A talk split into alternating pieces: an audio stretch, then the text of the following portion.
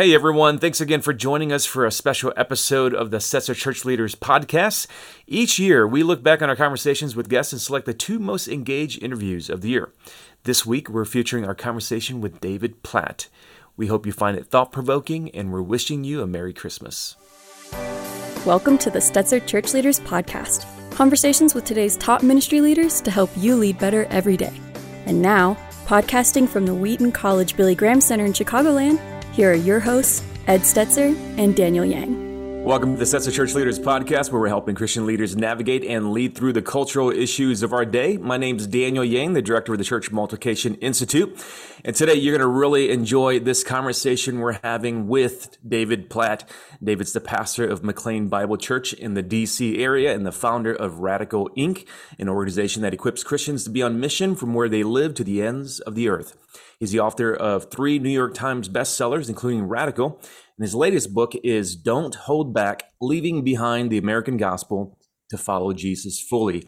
But before we talk to David, we want to remind you that if you're enjoying our interviews, it would help us if you left a review uh, and now let's go to Dr. Ed Stetzer, editor in chief of Outreach Magazine and the executive director of the Wheaton College Billy Graham Center. I just want to express my bitterness that they don't leave reviews. We know that tens of thousands of people download every episode, and people come up to me and say, "Hey, I really enjoyed that episode," but they don't leave a review. So I'm just saying, if you left a review, I'd be nicer to you when you met me, like somewhere on the road. That's all I'm saying. That's all I'm saying. Okay, Anyway, so David Platt is here. David Platt gave me COVID last year, so we'll talk about that in just a minute oh, as well. Um, and we'll jump into the conversation. Okay, that's not really true, but I did get COVID at a party that David and I were at in New York City, and we had dinner beforehand. So just I, I may have been blaming David for a long time for this, but it's David gets blamed for a lot of things. We're going to talk about all that today and more in our conversation with uh, David Platt. So, David, um, I want to just jump right in, and you know, you, I mean, gosh, I, I, can't imagine there's anybody in our audience that's listening that hasn't listened to you, hasn't been encouraged by your messages, hasn't uh, read Radical. I was watching, matter of fact, last night I was flipping through uh, Netflix and Madam Secretary came on by, not came on, but you know, it was, it was a bumper for it, a commercial for it. And I happened to watch the show back in the day. I'm just casually watching the show. Uh, it's about this woman who was Secretary of State, anyway, becomes president. And she just at one point holds up as an example of bad radicalism the book Radical by David Platt. This he casually just goes right into the something else she puts it in. But I just I laughed. I remember we texted after that. But but here's but here's the thing. I mean, you're sort of you're you're kind of doubling down in a lot of ways on the message of uh, what it means to live differently. To the and, and I love the fact that you talk about the the American gospel, leaving behind the American gospel to follow Jesus more fully. Now, you describe the book as to the discouraged, disillusioned, damaged, doubting, and divided Christians, and most importantly, um, the next generation who longs to see more Christ. Tell us more about why you wrote the book and how it relates to your personal experience. Again, just we're build, we're building on a theme that you're holding and doubling down on. So tell us more about it. Yeah, um, and I I did not give you COVID. You're, uh, you're that I know of. So, so, sorry. Okay, let's dive into that, which is more important. I uh, every book I've written has been the overflow of what God's doing in my own heart. Radical was definitely an example of that. Um, as I found myself kind of, yeah, being pretty content with an American church dream, a Christian vision, uh, version of the American dream. Uh, this book uh, that I've written now I would say is exactly the same, although on a deeper level. Having pastored in Metro Washington, D.C. over the last five years, especially amidst everything going on in our country, I'm convinced that it's not just an American dream that was consuming our lives, it was an American gospel that was hijacking our hearts, that has led to all kinds of division and discouragement and disillusionment with the church and yeah many in the next generation disengaging from the church altogether. And so i wrote this book because i want to encourage i, I want to say to people who are looking around at the church especially over the last couple of years thinking I, I thought there was more to the church than this and i thought there was more to jesus than this. I want to say there is like there's so much more to mm-hmm. jesus and so much more to the church than what we're seeing around us in the world right now, and we can experience it, or we can experience, better put, Him. Uh, but I believe some things need to be different, uh, and not in those people out there, but in in you and me and each of our lives. So, so that's why I wrote this book. I really want it to be I, I, I hope a challenge to uh, what I believe is a false gospel that's hijacked our hearts, but also an encouragement that there is so much more to Jesus to experience and so much more to the church to experience. Um, but some some things need to we need to talk about some things and address some things if that's going to be the case. Uh, let's do that, uh, David. I mean, you, you said false gospel. Uh, subtitle uh, refers to the American gospel. What are some of the characteristics that you would use to, uh, you know, to describe the American gospel? Well, I would say fundamentally, uh, the biblical gospel exalts Jesus above everything in this world, and we've exchanged that biblical gospel for an American gospel that uh, prostitutes Jesus for the sake of comfort and power and politics and prosperity in our country. And I, I think the effects of that are all around us. Instead of an eagerness to unite in the church around Jesus, we are quick to divide over the idolatry of personal political convictions instead of enjoying this multi ethnic beauty that Jesus has made possible for us in the church, we still in our churches segregate in so many ways by the color of our skin um, instead of sharing God's word. Like it's the way I put it just it's it's water for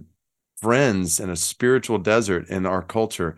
It feels like we're wielding it like it's a weapon against enemies in a cultural war we debate justice more than we actually do it we are turning a blind eye and a deaf ear to literally billions of people among the nations who've never heard the gospel. So I, I, I just think that discouragement and disillusionment is the fruit of a false gospel. That if we would get back to the beauty of the biblical gospel and who Jesus is, it would have major effects on our lives and the church and in the world around us.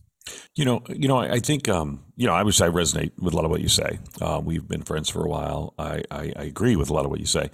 Um, and you mentioned the division. I, I, would say there are people who would say of of, of all of us on this uh, interview at some point that you know part of the division is is that you know we we pushed things that they would rather not be pushed. We we we we pushed into conversations they would rather not have. That it was fine. You know, it's fine seven eight years ago when you know just you were preaching the Bible, but now we're getting into other things. We're uh, you know we're we're taking, speaking about issues of social justice, uh, speaking about other things, whatever it may be. So so I mean, there is a way to have some level of unity and not deal with hard issues. So, um, I mean, how, how would you respond to this? Okay, agreeing with you, there's some disunity, but the disunity is caused by people who think like you and maybe like Ed, who have um, who've caused that disunity? Well, I I would say I, I don't want to. Uh, I want to promote unity around God's word, and so which I think even uh, yeah, I think a lot of people would say that, but I think that's where I've been challenged in my own life that there are issues in God's word that I've not faithfully addressed in the past that I found myself addressing with God's word. Like when when it comes to, I mean, you mentioned social justice.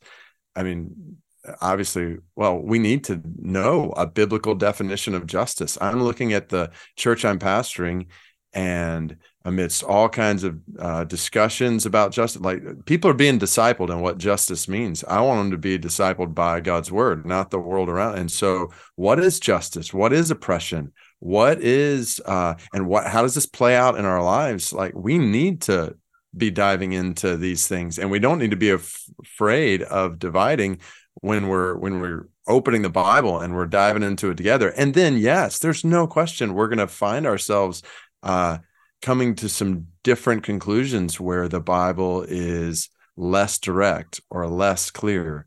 Um but that's that's what I've seen in the church that I pastor with a lot of different people from a lot of different perspectives. Even when that happens, and we have biblical precedent for this and places like Romans 14 and 15, where there's different convictions in the church. And Paul's actually encouraging hold fast to those convictions, but unite around Jesus. So where the Bible's less clear or less direct, we're not looking to unite there. Like we're we're united around Jesus and the authority of his word and what the Bible is most clear about at the core the gospel um, and then there's a freedom in the body of Christ to learn from each other, have different perspectives on different things, to have good, healthy discussions marked by humility and openness around those things. And those things can't divide us if Jesus is what unites us. I think that's what's been exposed over the last few years is we've looked to things to unite us that were never intended to unite us um, when it comes to some different convictions on different things where the Bible is less clear or less direct. Okay, so uh, we're I'm 100 percent that the church is divided right now. I think a, a whole generation is being discipled by their cable news choices and spiritually shaped by their social media, and we're reaping some of the consequences of that. Um, part of the challenge, of course, is, is, is even in your church. I mean, there's a you're in a you've been in a divided season. Um, uh, you know, you've made the news uh, more times, so you're calling for unity around these uh, gospel essentials, gospel clarity, gospel mission. Uh, is that written kind of through the lens of what you're trying to work through at McLean, or or tell me a little bit, and to the degree you can share with us about where things are in the life of the church? Yeah, I'd love to. I mean, this is the overflow of what what not just me personally, but we as a church have walked through over the last few years. And we have over a, hundred different countries represented in our church. And so we have all kinds of people from all kinds of different backgrounds, perspectives. And I, I don't have much hope of getting everybody in our church to agree on everything. Uh, but I do have a lot of hope on, and this is what, uh, well, getting them to agree around the gospel at the core of God's word, and even I would say some secondary convictions that unite us together as a local church. Uh, so one of the things I do in uh, Don't Hold Back is I try to, uh, from the very beginning, say, okay, there are things we as believers, as followers of Jesus, all come together around, and we hold tightly to those, then there are things we hold together around in our local churches, and different local churches disagree on some of those things. And that's great. I don't expect every Christian in Metro Washington, D.C. to have the same exact convictions as I have or the church that uh, I pastor has. And so uh, I praise God for Bible believing Christians and Bible believing churches who do things a variety of different ways in Metro Washington, D.C. And then there are things that uh, we agree to disagree on even in a local church and so uh, what i'm what i'm trying to call for is okay in our local churches let's let's hold on to those things which unite us in a local church. And then when even between christians in different local churches let's still love one another well uh, in the body of christ. Like we we have so much in common the most important things in common. But i, I remember it hit uh, yeah, just one example when in our church, I said one Sunday, what I thought, I genuinely thought would not be a controversial statement that if you think we should divide as a church over who you vote for in the 2020 election, that uh, this is probably not the best church for you. Um, that we're not going to divide over that here. If you think we should, then I would encourage you to be in a church uh, trust a Bible believing church, but where that that moves into a level of okay, we divide over that. But that's not what we're going to do here. And uh, yeah, that caused a lot of a lot of challenges, and that's just one example of a lot of challenge. I don't, I don't, I definitely don't assume that walking through these issues will be easy. The last few years mm-hmm. of my life and the life of our church show it won't be but that's where i'm writing this book to say it's worth it to mm. to experience a deeper unity in jesus and so much that flows from that when it comes to doing justice together in the world and reaching the nations with the gospel that uh, it's it's worth it to go through the the hard in order to get there. David, I'm wondering if you're able to provide a little bit of coaching to some of our listeners uh, on on the how, and you know, obviously uh, a lot of it is addressed through the Bible, and um, but from your maybe from your experiences, like how do you cultivate genuine unity? Like, what are some of the things that you, as the lead pastor, what did you intentionally do? What did your elders do? Um, where did you get it right? Where did you get it wrong? And then mm. and then also speak to like why is this worth it? Like, what happens if you don't do this? Um, what what would you risk? So, can can you speak around that?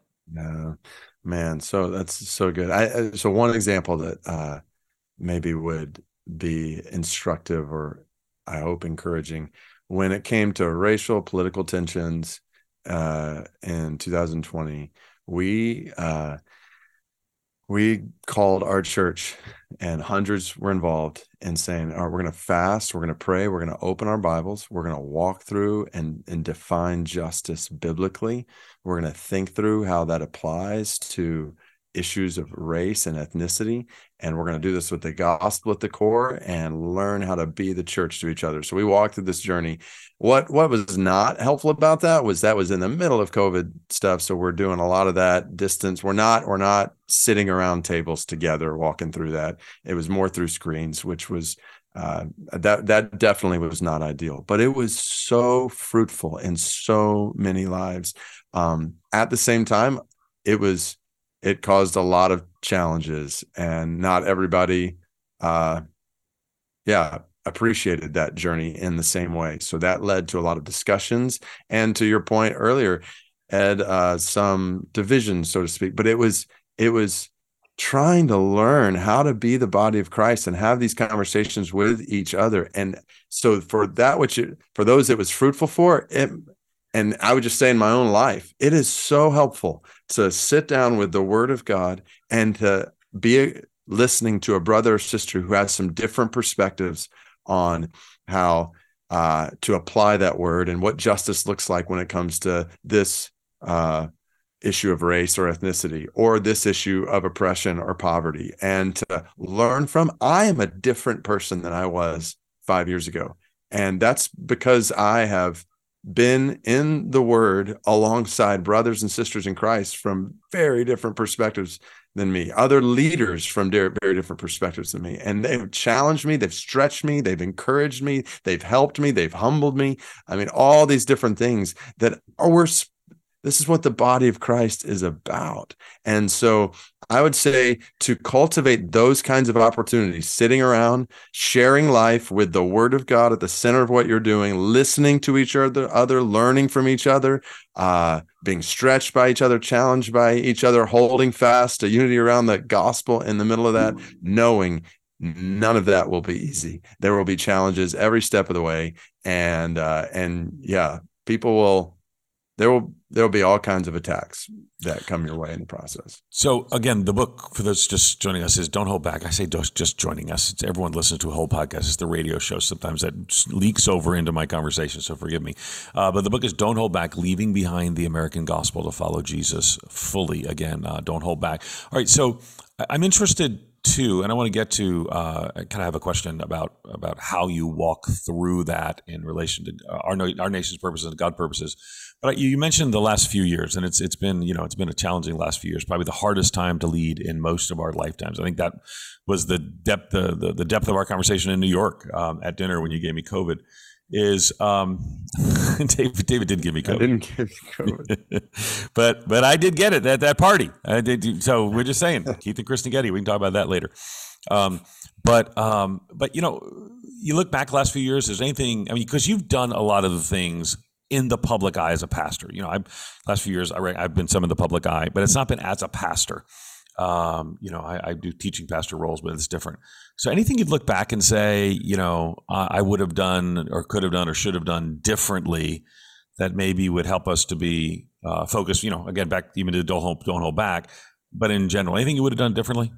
Well, the, really, the first thing that comes to my mind is I, I wish so much of what we have walked through the last few years. It's most profitable when it's not through a screen or from a distance, but sitting down together across from each other at the table or yeah, a meal or something. So I uh I would say that the the longing I have when I look back is I wish so many more of these conversations could have been had eye to eye and um, so so that's that's one thing uh man i've learned so much and i have so much to learn uh i i and i think of all the words i use in a given year when it comes to collective sermons and this I'm, I'm confident there are some words along the way that I wish I would have used differently, phrased differently. In fact, some things are coming to my mind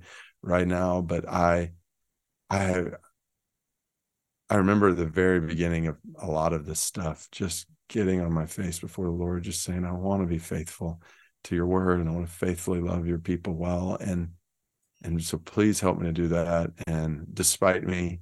And I that that's part of why I've written this book because uh and why I titled it Don't Hold Back, because I have been tempted all along the way to in a sense throw in the towel to coast mm. to hmm. not step into some of these things to it's it's a lot more comfortable not to it's a lot more comfortable not to it's a lot less costly to not step into some of these things but i don't want to coast and i don't want to quit i i, I don't want to miss out on where this is what a unique time and place to be in in history, what unique opportunities and stewardship we have with the gospel in this time and place. So I don't want to hold back. And I, I want to speak to other followers of Jesus and other church leaders. And Pat, I, I'm so thankful. I think about, uh, yeah, hanging out with you in New York for dinner that night. And it was, it's so encouraging to have other brothers and sisters in Christ who are speaking encouragement into your life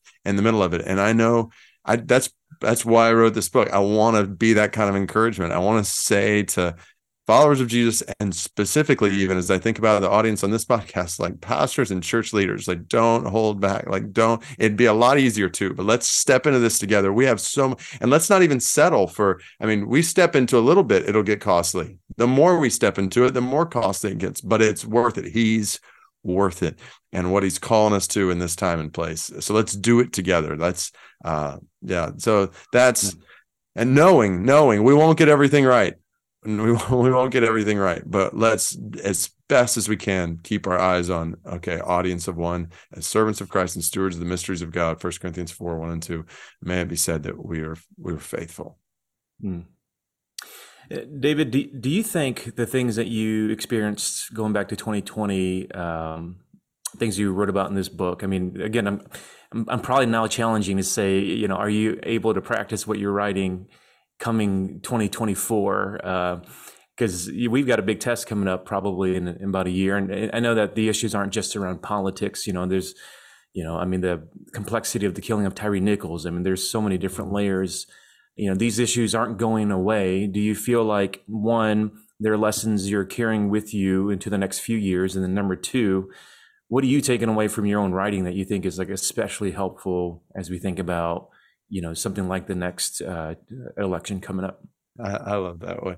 I love the question what, what are you taking away for your own writing? Because i was i was thinking about this the other day like in a specific example of where I was kind of tempted to hold back. And I was like, well, no, I can't do that. I just wrote a book that says don't hold back. Like I'm going for it. And uh, so it was it was encouraging in my own because yes, I, I agree. I don't think these issues are going away. I'm not a, under any illusion that it's about to get easier. Uh, and we're in a fallen world and uh, and and experiencing some uh, unique uh, challenges. I say unique, obviously.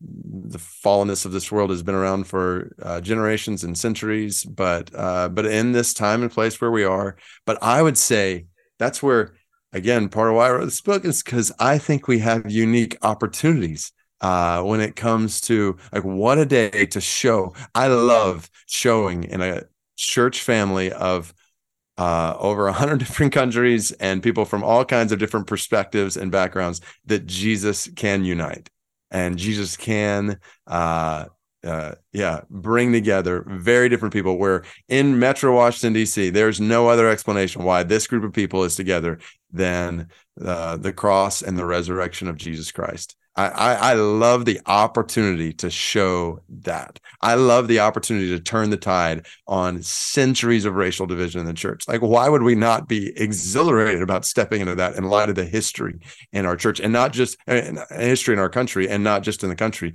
but in the church? What an opportunity to step into that and don't let's not hold back from all that God's calling us to in that. And then I think about the opportunity we have to make the gospel known among the nations. Like we have more opportunities today to get the gospel to people in the world than ever before in history when it comes to the advancement of technology and travel and uh, just yeah, the opportunities. Paul, the apostle, would I mean, he could not have, never have dreamed about the opportunities we have to spread the gospel. So let's not hold back. Let's step into all of that. What a time and place to be alive, knowing it's not going to be easy, but it was never promised to be easy. And uh and so we shouldn't shouldn't think it will be. You know, one other thing I would add that I I mention and talk about more in depth in the book is just in my own personal life. Um, you know, when I wrote Radical 10 plus years ago, there were a lot of, I mean, there was criticism, but there were a lot of accolades that came with that. And a lot of, I mean, the book was doing well and I was getting invited to preach in all these different places. And, uh, yeah, it was, there was a lot of, I was in a weird way, like the, the whole dream started to go to a whole nother level when I wrote a book about taking back your faith in American dream. Uh, the last few years have been pretty different. I mean, there's been a lot more attacks, a lot more slander, a lot more, yeah, questioning of even personally my love for God and devotion to His Word, and so um, it's been opposite of some of the things uh, ten plus years ago. Um, but I was on a date night with my wife the other night, and uh, I told her, I said, we were talking about some of the challenges, and I said, Babe, I can honestly say that I know God more and I love God more and I trust him more now than I did two, three years ago. And so if he's if he's the goal, then these are great days. And mm. and that's the good news of the gospel, right? He is the goal and he's better. He's better than anything and everything in this world put together. And that's why that's why uh I wanted to write this book just to say, let's keep our eyes fixed on him as the goal and let's go for it. Not just it, let's go for him. Yeah, I think it's interesting. And we, again, we, we talked a little bit about this in New York, and I was struck by the fact that not, not your words, but my words. I mean, almost everyone saw David Platt as a, as a good guy uh, a decade ago. And it's been interesting for, for many people that we would um, you know, be just so thankful for their gospel ministry. You know, I, I, I, you know, think of people like Tim Keller at the time. You know, in, in earlier in February, had an article in the Atlantic, and and and we would say, you know, thank God for Tim Keller's voice in Atlantic, and I'd say thank God for David Platt's voice and and other play. And and now there's a whole lot of people who don't thank God for Tim Keller and who are followers of Jesus who don't thank God for Tim Keller or David Platt or Ed Stetzer or Daniel Yang. Um, and and again, I think that's a uh, that that's okay. You know, that's okay, and that's a call for us to um, to lean more deeply into the beauty of the gospel. And again, the, the book is "Don't Hold Back: Leaving Behind the American Gospel to Follow Jesus." So, so, um, so I, I, hear the exhortation. I, am all in. I'm, I'm not gonna I'm not gonna hold back. But help us to. I mean, maybe sometimes identifying some of the idols. I because I, I think this is why this is one of the reasons why uh, there are people who are just not are not happy with with David Platt and and and, and others and and me and others. Um, what are some ways that uh, maybe our, are inappropriate engagement pride in our own nation? Because again, this is I remember I wrote an article about Christian nationalism a couple years ago, and people said, "Oh, no, that's silly. There's nobody who's like that." And now, like, there's a whole line of people say, "Oh no, that's that's us. We're we're we're all in on that." Like, literally, the same people who were yelling at me two years ago for saying it didn't exist, or now uh, many of them are like, "Oh no, we're that's us." Um, so so talk to us a little bit about how our own nation, because here you're in the capital of the, the, the, world in some sense, you know, political capital there and around the D.C. area. Um, what what is that look like? And how does that keep us from living god's purpose for the nations? Let's i mean you're the guy who the president shows up at your church and that, that went really well by the way. But uh, you're the guy the president shows up at your church and asks you to pray. And so you're in the heart of it all. So help us understand this america and this american gospel in your in, in, in the book. Oh man I uh well real real quick I would just mention uh from the way you were sharing at the beginning about some of the yeah using Tim Keller as an example like I I I know in my own life so I, I don't want to make this about me I know in my own life I my constant prayer John 3:30 may he become greater in me I become less like that's so um so in that sense i'm i'm i'm good with and actually want to become less and less and less. Um but i i just i just want to mention i don't think it's okay that we're not thanking god for tim keller. Like i just think it's not okay. Like even if we disagree Amen. with tim keller on a variety of things uh like i thank god for the gospel in tim keller like the gospel of jesus christ that's spread through tim keller and through so many other people that have been uh yeah slandered or discounted in different ways. I just it's not okay. It's not it's not pleasing to our father i don't think. And and i think about brothers and sisters who i have very different views with that i still genuinely thank god for and uh and and and pray for god's blessing on uh so um now to come back to yeah, the question which oh man that's this is where i love i love pastoring in metro washington dc because of uh, one the good healthy uh i'll even use the word pride and appreciation for this country. Praise god for the freedoms we have. Like this is one of the things I, I try to emphasize over and over in this book that i i think of all the servicemen and women in our church who have made great sacrifices, them and their families, to protect, promote these kinds of freedoms for the opportunities we have that are available to us at this moment in history because of the country where we live. Like there's so much to thank God for. At the same time, to see that all these evidences of God's grace are for a much greater purpose. And it's not for the preservation of this country. And as much as all those things are good and we should work for the good of our country, yes. I mean, we could talk about that in a variety of different ways, but we're living for another country. We're living for a bigger kingdom. We're living for the spread of the gospel to all the nations. And the global purpose of God, the purpose of God in the world, has always been resisted. Like we could walk through scripture has always faced resistance from the nationalistic people of God, from a people who have gotten so focused on their own nation. I mean, this is, I could show this in Israel and then show this, I mean, even in the New Testament, the disciples' frame of mind, uh, like the spread of the gospel to the nations is why we're on the planet for the spread of the gospel, not, and not certainly not the preservation of any one nation, but the proclamation of the gospel in all the nations. And I do think I mean, you look at the realities in the world 3 billion people unreached by the gospel, like haven't even heard the good news of Jesus' love and and and for their salvation. Like they need to hear this is this should be driving it. We should if we should be talking about that all the time in the church today. That should be what is consuming us. How do we get this good news to all the nations and realize the nations are right around us in so many ways? Uh, wherever we live, whether it's in Washington, D.C. or so many other places in the United States. And then that again gets into okay, then how do we love each other across ethnicities in the body here? How do we love each other across the nations here in ways that spread the gospel the nations far from here? There's so much that flows from that. If we will realize as much as we love and appreciate and thank God for our country and things in it, that we're living for another country that's that's going to last forever. And one day hmm. this country is going to be totally gone, like totally gone. So don't put your stock there. Put your stock in that which is going to last forever.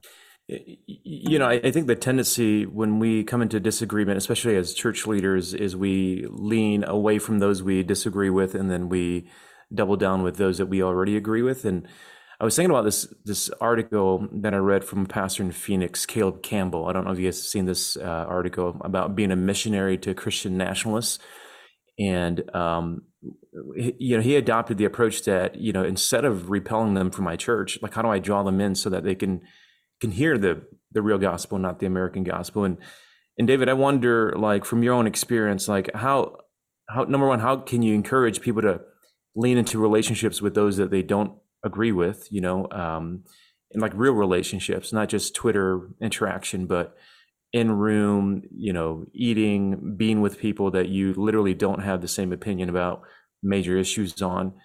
And so, how do you encourage them to do that? Uh, and then, number two, how do you help lead your church to embrace people that have tense uh, opinions about these major issues? Because at the end of the day, I think that's really why pastors lean away from those that they disagree with because the tension is just so uncomfortable uh, amongst the congregants. So, can mm. can you talk about that? Yeah, I I think when I hear that question, multiple parts of it, I the one at the core, one thing that I think is most needed in in addressing all of that is something that is fallen way out of favor in American society and and in the church for that matter, and it's humility. Like, and I, I say this as the most prideful person I know. Like, I, I, I need, I long for more humility. I think we need, we need more humility to, to actually listen to each other and learn from each other and being willing to i mean to to go out of yeah that circle that is most comfortable for us of followers of jesus. And i would even say uh this is going to be kind of a side note but i think it's an important one for church leaders for pastors. I think we need to realize that we're actually uh, a part of a culture that has said the best way to grow to church grow a church is to just focus on people who are who are like you who are uh i mean kind of the homogeneous unit principle that the way to grow a church is get people who are like each other together, whether it's skin color or political preference or this or that. And uh, and that's how the ch- the gospel spreads fastest and have a different church for people who have different and i just don't see that in the bible i don't see paul saying man, if we could just keep the Gentiles out and have their own churches, then this gospel would spread a lot faster among the Jewish people. Like it's just not. So we, for church leaders and pastors, that means we have to sacrifice some of our preferences. We have to make sure that we're not just leaning into things that make sense in our backgrounds and our perspectives, but we're actually stepping into the shoes of different people uh, who we're trying to reach with the gospel. And yes, I, I, appreciate the way you asked that, Daniel, that it's not just stepping into people from this side, but it's that side too. Like those who would be prone toward Christian nationalism or those who would be prone toward, well, yeah, just different. Side. But that involves, especially in church leaders, a willingness to surround yourself with other influences that, uh, and just relationships with people who have some of those different perspectives. Uh, and so I, I, think about a group in our church sitting around, uh, whether it's just, I mean, there's one church group that's coming to my mind. That's what we call our small groups, but just groups that are being the church to one another. Um, but this, this church group, I mean, I think of a few different individuals in there that they are very different. And if you were to see them sitting next to each other, you would be like, how is that possible? But they're experiencing like a depth of community as they're learning from each other and listening to each other. I think of another group we had recently meeting who uh, they were talking through actually some political issues, and there were, I mean, tears when it come when it came to very passionate perspectives that were very different, but they knew they knew that at the core they they both believed the the the Bible. The gospel was bringing them together. And they were uh, they were learning from each other and they didn't uh, change their opinions in the end but they learned to love each other and unite around something deeper than what that was even as passionate as they were about that conviction so there's there's so much opportunity to cultivate the way i put it in the book is cultivate community on earth as it is in heaven. We're going to be in heaven by God's grace with a lot of people who looked a lot different from us and thought a lot different from us. So why not cultivate that kind of community here in a way that I think is not just good for us in the church, but is also uh, a good for the spread of the gospel in the world. The book title is uh, Don't Hold Back Leaving Behind the American Gospel to Follow Jesus Fully. Um, so, kind of last question is what are some steps that church, church leaders can take, pastors and church leaders, that's our audience, individually and corporately to pursue the biblical gospel? You know, I, I was I was literally talking about this on an interview with. Uh, I, it was it was I remember it was NPR Morning Edition. The reason I remember it is I used some words that I had to explain. I said there are some things that we need to disciple into people and some things we need to disciple out. And needless to say, that was something the, the, the host was like, we have to explain what disciple in and disciple out mean. So, I mean, you're, you're wanting to, to disciple in some things to help people pursue the biblical gospel, but also to disciple out some things so they let go of the American gospel. So give us some of those practical steps, letting go of what do we need to let go of, what do we need to take hold of uh, and some steps to lead in that direction. Yeah, well, I think fundamentally we've we've got to decide: are we gonna are we gonna settle for an easy, comfortable kind of stay out of some of these challenges, or are we gonna step into it? Uh, and that's obviously why I've written the book to say let's let's step into it. And I I remember part of the reason for the title "Don't Hold Back" is because uh, a, an older brother in Christ spoke those exact words into my heart at a very uh, yeah tender uh, kind of turning point moment uh, when he said, "David, I I remember a pastor, and he knew we were walking through the fire. He'd seen articles online uh, and Washington Post or wherever else, and he he said, I remember a pastor friend of mine faced a similar point where he he was getting all this criticism and pushback, and he decided to give in, and uh, he he said he made people happy and everything was fine, but he knew in the end he he basically lost his ministry. He wasn't willing to pay the price that conviction requires. And he just looked in my eyes. And he said, "Don't hold back." And uh, so, so all that to say, the practical ways I think we can do that. I, I spend the very last chapter of this book walking through six practical encouragements. Everything from and and I think that especially when it comes to pastors and church leaders to lead the way in this, cultivating community on earth as it is in heaven.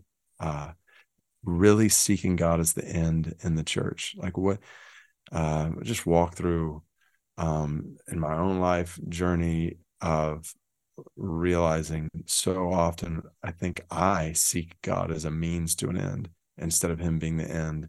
And I just talk about what's happened in our church as we've gathered all night for prayer, just seeking God as the end or for many, many hours at a time. And so, talk about the word, hiding God's word in our hearts. I talk about uh, going out of our way to show countercultural compassion in the world, particularly with people who uh, are prone to disagree with Christians and or think disagree think that Christians would be very uh, well groups that we have not honored well as followers of Jesus. And then walking through, okay, how do we so we do justice? What does this mean to do justice? Let's identify biblically what that is and let's not debate it. Let's go for it. Let's do it. And let's play our part in reaching 3 billion people who've never heard the gospel. So those are some of the practical things I walk through at the end. At the core, though, it's we got to make a decision which which gospel we're going to embrace. Hmm. Again, the title of the book is Don't Hold Back Leaving Behind the American Gospel to Follow Jesus Fully. Uh, we were talking to David Platt. David, thanks for being with us. Uh, you can learn more about him at radical.net. Thanks again for listening to the Stetzer Church Leaders podcast. You can find more interviews like this one, as well as other great content for ministry leaders at churchleaders.com slash podcast. And if you found our conversation helpful today, love for you to take They're a few gonna. moments. They're not going to. Leave us a gonna. review, make Ed happy, and that'll that. also help other ministry leaders find and benefit from our content. Thanks for listening. We'll see you in the next episode. You've been listening to the Stetzer Church Leaders podcast. For more great interviews, as well as articles, videos, and free resources, visit our website at churchleaders.com. Thanks for listening.